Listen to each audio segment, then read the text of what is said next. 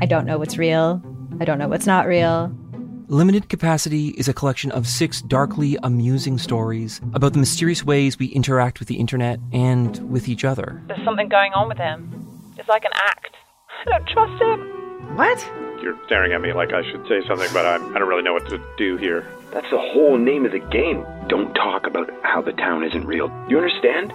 Limited Capacity, available now on CBC Listen or wherever you get your podcasts. This is a CBC podcast.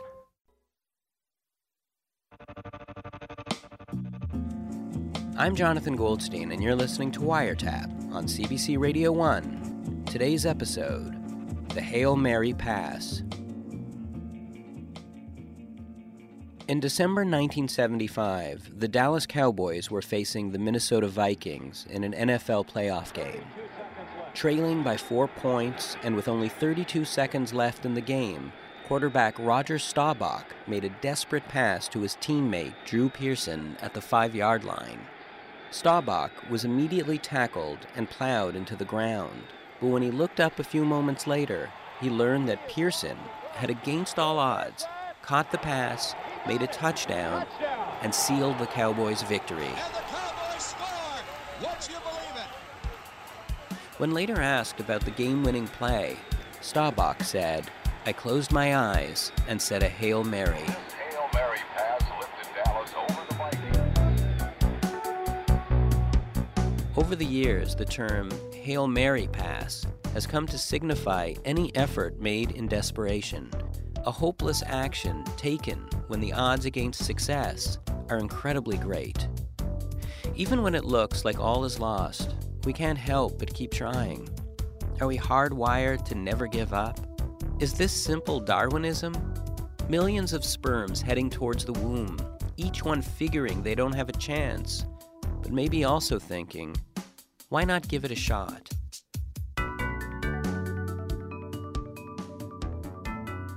Does hope play into it?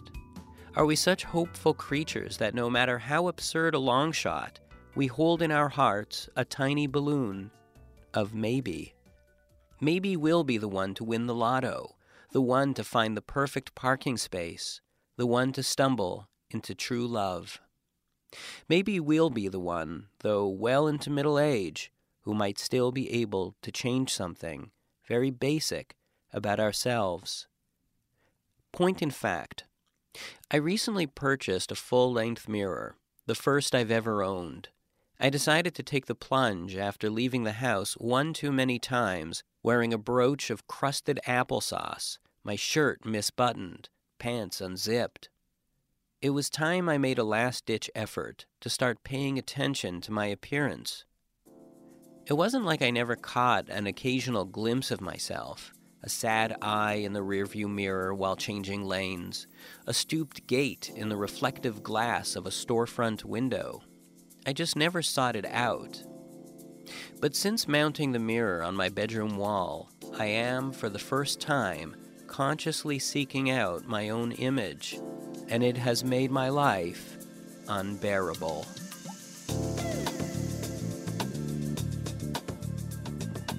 Until the mirror, I lived for the most part as though I were a floating head, magically transported from kitchen to couch and back again. It was a self delusion, of course, but of a kind not so different than telling myself I enjoyed sake, jazz, and getting together with old friends. In other words, it was a self delusion that served me well. I don't like thinking about my body as the thing the goo coursing through it, the goo leaking out. For all I know of what goes on south of my chin, I could be a satyr, head of a human, body of a goat. This would explain all the trouble I have finding shoes that fit, as well as a lifetime distaste for goat curry. And yet, my body and I have always maintained cordial relations. Until now. The last half hour has been spent staring at myself in disbelief. Hair in impossible places, lumpy here, loose there, legs that look like furry cigarettes, and thighs that, were they those of a chicken, would have little hope of ever being bought and rotisseried. Even my nipples seem off. Can one have cockeyed areolas? I've always believed that if cryogenics were to ever prove scientifically viable, and I cannot afford to go the full Walt Disney, I'd be quite content as a floating head in a jar.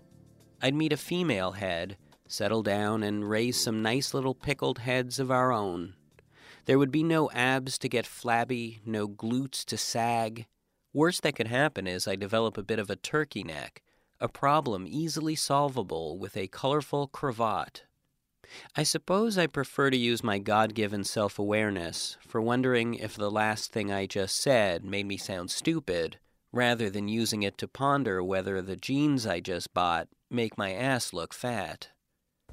And so, I get dressed, remove the mirror from the wall, and place it in the back of my closet. While leaning it up in there, I catch a glimpse of myself and think, leaning a mirror in the back of a closet while feeling self righteous isn't a bad look for me. And then I shut the door, invisible once more, to the one person for whom my invisibility matters most.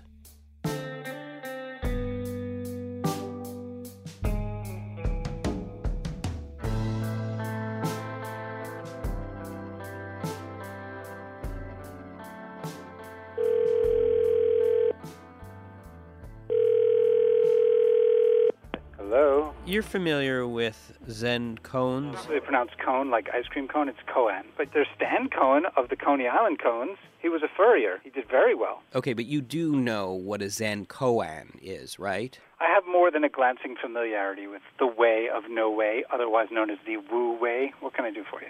Okay, well, I've been thinking about this one koan and how it relates to the show I'm working on this week, which is all about Hail Mary passes, and I wanted to call up a few people to see what they would make of it. All right. Okay, so here it is. A great Japanese warrior is about to go into battle with his army, and his army is like one tenth the size of his enemies. Even so, he's pretty sure he can win, but his soldiers are scared. So, to convince them, he tosses a coin. He tells them that destiny holds the coin, and so if it's heads, they'll definitely win the battle. So he tosses the coin up in the air, and lo and behold, it's facing heads. So then, seeing this, the soldiers get so charged up they rush into battle and they win easily. Afterwards, one of his generals comes up to him and says, No one can change the hand of destiny. To which the great warrior replies, Indeed not. And then he opens up his hand and reveals to him a coin that has heads on both sides. I don't know who sold you that because that's not a Cohen. That's that's a Zen that's a Zen coin. No, it's not. Zen Cohens are like this. Why is the cat in the yard, master? I don't know. Why is it in the yard? And then I take off my bamboo sandal and I slap you on the side of the head, and you attain full enlightenment in that moment. No. Or I say, don't confuse the map with the road, and I point to the moon, and then I slap you on the back of the head with my sandal.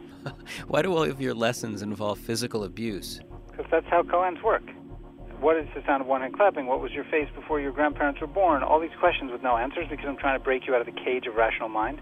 You got a defective Cohen, my friend. Okay, let's call it a parable. Okay, Okay. got no problem with that. Okay, so what do you what do you think this parable is trying to say about the value of attempting something that appears futile? I, I, I've often observed in my own life with people who are successful that they exude a certain stupidity. Stupidity. And I think it's a very particular kind of stupidity, which is the inability to see how weak and stupid and terrible they are at what they're doing.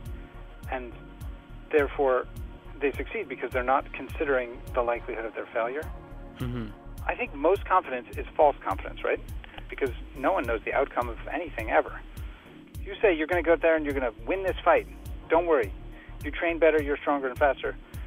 If the Rocky movies have taught us anything, it's that sometimes the underdog surprises you by winning. So I would say all optimism is a form of delusion.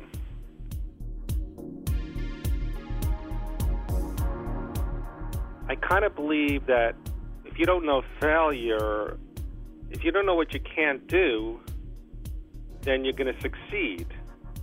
If these guys in battle, if they got killed, even after the coin, they wouldn't have known they lost. Because they'd be dead?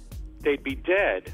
So either they win the battle or they go out in a blaze of thinking they're going to win.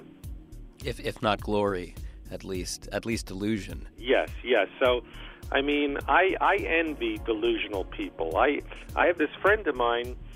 He'll say, you know, I, I've spent my last eighty bucks on lottery tickets because I feel I have to take a shot, and I envy these people, you know, because you need delusion to keep yourself alive. I think you need that hope. And the good thing about hope is, even if it's an idea that doesn't pan out, if it gets you by, it's like a shot of like a what are those energy drinks? Like, I'll give you an example. I had bumped into Keenen Ivory Wayans, a guy I knew from stand up.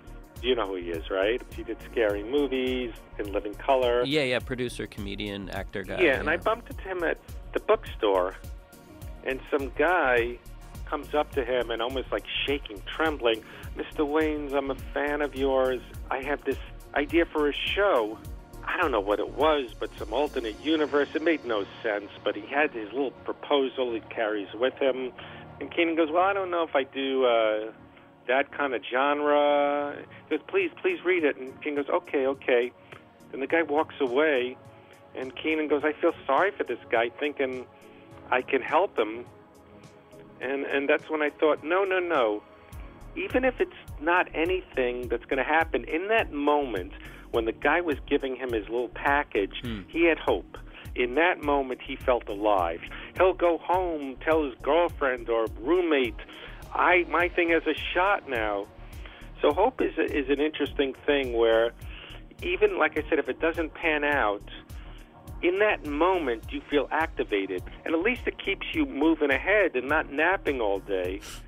So I think we're all doing hail marys, just hoping that oh something can happen that's going to be better. If a person feels confident, they could do much more. They can do better. Dad, what what do you make of the parable? You can manipulate destiny. Um, we're doing a show this week about um, uh, Hail Mary passes. Yeah. Um, have you ever heard of that expression, a Hail yeah, Mary I've heard, pass? of course. Do you, do you have you, Mom? It's uh, you, you you you lift your arm up into the air. Yeah, a, a hail mary. pa- I don't know. A Hail Mary pass. I've heard of it, but I don't know what it is. It's like a last ditch effort when you got no real hope, but you just throw the ball. Right. Nope, never heard of it. Can I tell you a little stupid story? It's a really stupid story. It may have been a hail mary pass. It comes to right to my mind. Sure. I had a toy Spitz or a Pomeranian. Mm-hmm. And there was a woman who had a dog. She wanted this dog, her dog, that she loved so much, to have puppies, and she wanted my dog as a, what do you call it? To a, sire them? A stud, a stud. Hmm. Right. So he did it. We studded them, and the dog became pregnant. Unfortunately, her dog died in giving birth. She was beside herself. I said, you know what? Why don't you call the hospital and find out? Maybe, maybe the the puppy survived. Sure enough, she called the pu- the hospital. The puppy survived. She never could thank me enough. I guess I guess what I'm curious about out, out of this story is, Mom, ha- how do you feel about Dad lending out his stud services?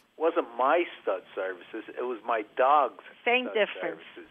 How's it the same? How's it the same difference? Gets funny ideas. Why? You talk to me as if we're married now, and I'm studying something. Okay, but We're talking about a dog. doesn't make a difference whether it's a dog or you. What does that mean? How, how is it the same thing? Shows your character, and I don't like it. This person was paying me money to stud my dog. Okay, you think I'm gonna turn it down? What are you, a gigolo, taking money? Yeah, a dog gigolo.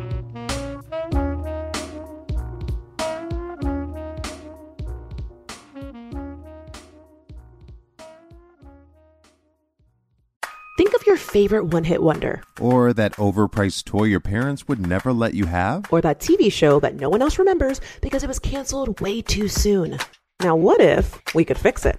I'm Francesca Ramsey. And I'm DeLon Grant. And after 20 years of friendship, we are now hosting a new nostalgia podcast called Let Me Fix It. Each episode, we'll dig into our favorite celebrities, shows, and brands of yesteryear, and then imagine what it would take to repackage them for relevance today. Think of our show as an intervention, but with way less stakes. So subscribe to Let Me Fix It wherever you get your favorite podcasts.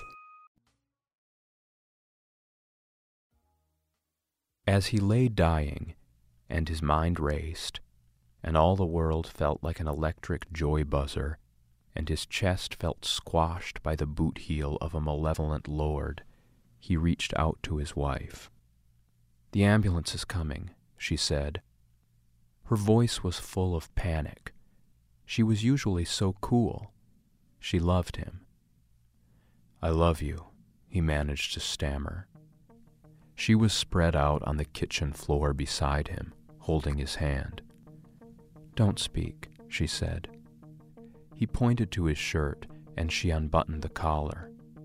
Then he pointed to his pants. Quick, he said, his voice trembling, before the ambulance.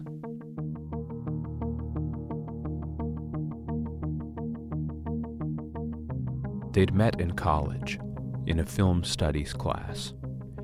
In the dark, as she watched Ingmar Bergman's Seventh Seal, he watched her face. She had blonde dreadlocks back then, and for years afterwards he teased her about them. They dated on and off through college, fighting frequently and passionately. And then they moved in together, and the turbulence subsided.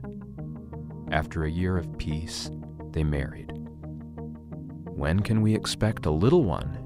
his parents asked. We're storing up our strength to make a big one, he'd joke. Wait until you see what's coming down the pike. The truth was, they were putting it off. When my book is done, he said. When the gallery is open, she said. When I have a steady source of income, he said. When I make a name for myself, she said.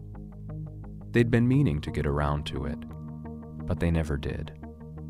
And now he was dying, splayed on the kitchen floor, an elephant seated on his chest, sipping tea, doing a crossword.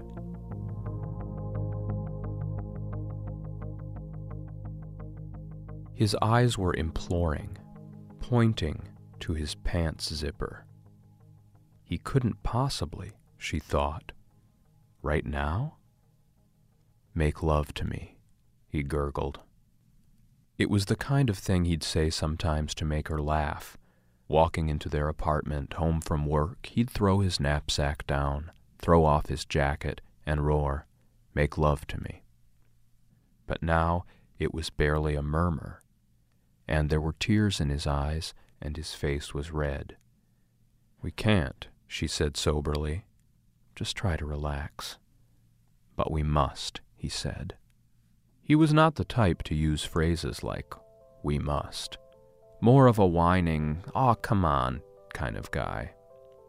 But dying changed a man. He was desperate. Are you sure? she asked. he sputtered. It was all he could manage, but he aided in the meaning of his grunts by flapping his hand at his belt buckle. It was his last chance. It was their last chance. And so, with tenderness and great care not to kill him, she obliged.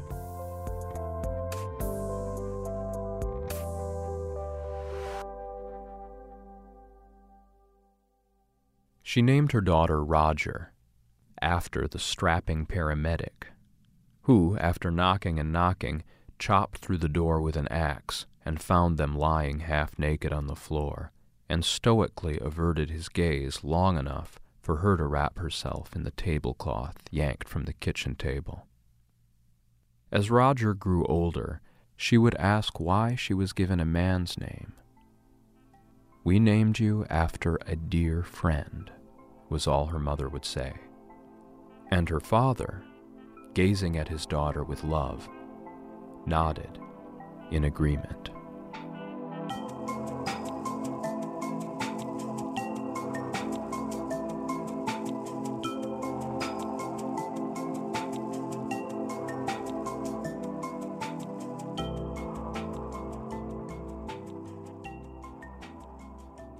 About two months ago, outside an Apple store in Bristol, England, a man named Darius Lodarsky stood waiting for the new iPhone. Normally should be great day, but it's not so great for me today, even if I got the iPhone 6. Speaking to a reporter covering the iPhone's launch, Darius explained that he'd been waiting outside the store for almost two days. 44 hours.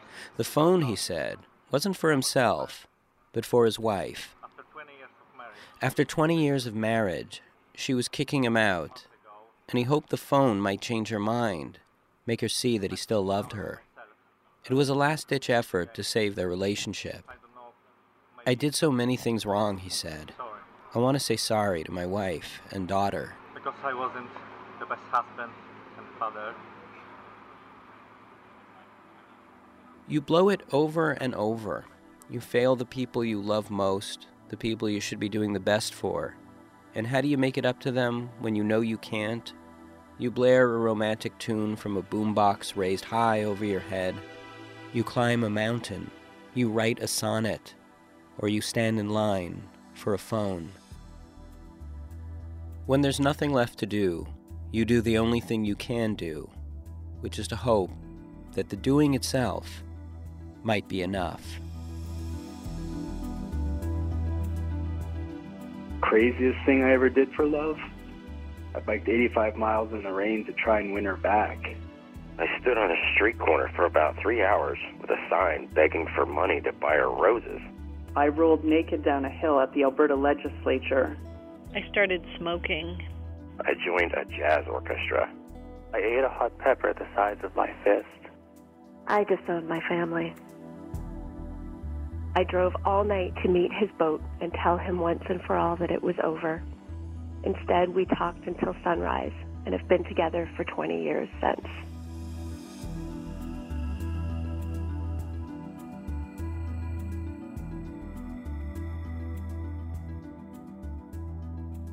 What's up, dude? Oh, hey, Howard. How, how are you doing? Just chilling. What's up with you? Nothing, nothing Yeah, much. that's totally deck. Uh huh. I'm just sipping on a nice coffee. Oop, oop, got a little bit of my handlebar mustache. Just gotta, just gotta wipe that out. A little Since when do you have a handlebar mustache? Since I, I, I became a hipster. You're a hipster now. Yeah, I'm a hipster. I see. Can, can, can you explain to me exactly what's going on?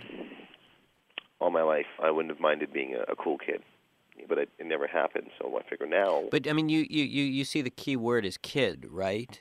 Kid. Yeah. Well, young people. Right. I mean, but you know, you're um. I'm what? You're a 45 year old man. In a few months, I'm going to be 46. Right. That's your late 40s. Okay. If I start becoming a hipster in your late 40s, I, that's pathetic. That's just really pathetic. Uh huh. This is my last shot to get it done. You know, while I'm still young, while I'm still a young man. I mean, it could be argued that you're not. That maybe you're a little too old for this kind of thing. I'm not arguing anything. That it could. That it could be argued. That Who's one. going to argue? Well, I'm just saying. Let me guess. You're going to argue. No, I'm saying one might argue that maybe. Hey, hey, let, let- me, let me. If you want, I can read you some of my ironic T-shirts. They're really cool. They're, they're, like, they're like super amaze balls. Uh huh. This shirt I'm wearing now says, "I heart Wall Street," but we don't. Hipsters don't like Wall Street. So it's ironic. And then this one here says, "Justin Bieber." Everyone knows that I don't love Justin Bieber, but I have a But Justin. you do love Justin Bieber. I do, but they don't know that I do. So you wear a T-shirt that says Justin Bieber, and you love Justin Bieber. I don't understand what the irony Just is. say no to drugs. This one says. See? And and that's totally ironic. Hipsters do lots of drugs. oh, They is do that so? Drink, but they don't just they don't just drink. They drink fine wine. Oh, I see. And they know the dates and where it comes from. And you know, just give you an example. Yeah. Okay, last night I went out to a place where all the hipsters go, and I order a scotch. Uh huh. So he took this like this meter by meter block of ice, and he chiseled it down to make this kind of beautifully shaped kind of like block of ice. An an ice cube, you might say. It was an ice cube, but it, but at first it was a meter a meter by meter ice cube, and then he made it into like about like a two inch by two inch ice cube uh, right in front of my eyes. It took about forty minutes. People are in line behind me. No one cared. Everyone's waiting for their ice cube. Uh huh. It was beautiful the way he did it. He's called a, an isologist. I see. And he works with the mixologist. And they made me a scotch that they found from a shipwreck in the St. Lawrence. Like incredible. Everything was artisanal. Everything was organic. Uh huh. One day you'll come out with me. The only thing is, mm, just the way you're dressed and stuff. You Oh. know, cool. Oh, I see. I wear vintage clothes now. Oh, you do? I kind of want to do a little bit of a Buster Keaton, Sly Stone slash Grizzly Adams slash Mr. Spock slash slash from Guns N' Roses slash George Michael slash George Harrison slash King George slash Boy George and Skateboard Freaks. That that you really well, you There's know. other ways to express yourself, like the music I listen to, for example. Oh yeah, what do you listen you to? know, hipsters we listen to things that are that are a little more outre, a little more off off the rails, as one Mm-hmm. would say.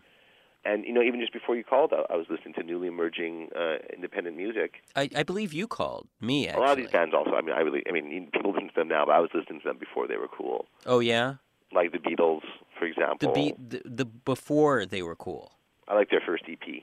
That's that's a special one for me. And after that, I think this went commercial. Uh huh. And stop labeling me. I didn't say Because, No, anything. I really resist being defined. I don't know what I am, and that's exactly what defines me. But you don't get it because you're from the old days. I guess Your I days are am. number, old man. You smell like mothballs, and I smell like amaze balls. You know, I'm, I'm all riled up now. I was feeling all chillax just a minute ago, and then Okay. me all relaxed with your judgment. I'm sorry. And now I'm going to have to unbutton the button on my skinny jeans just so I can breathe. Okay? You're wearing skinny jeans. Yeah, and I'm just going to do this top button so I could. I'm having a hard time getting my fingers in there. Okay, I'm having a hard time getting this off. I can't get this button unbuttoned. Okay, Howard. John, I can't get this button unbuttoned, and I'm I'm suffocating in my skinny jeans. Just You're keep come over right now but my pants before I have an anxiety attack. Okay, I understand. Okay, No, you Howard. Just, understand. I'm a 44 and I'm wearing a 32. I can't feel my legs. I can't even move. This is cray cray. John, you're gonna have to cut me out. okay, Howard. I'm on my way. Wait, wait, wait. Also, you passed by that southern place, right? What? If you can get me uh, like some po' boys and uh, uh, get me a, a lobster burrito, and if you could get some uh, a really good red.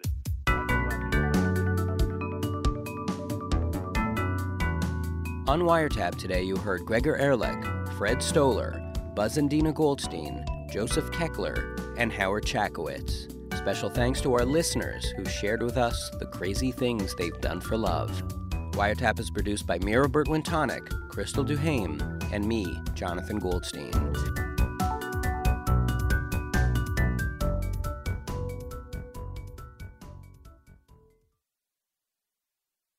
For more CBC podcasts, go to cbc.ca slash podcasts.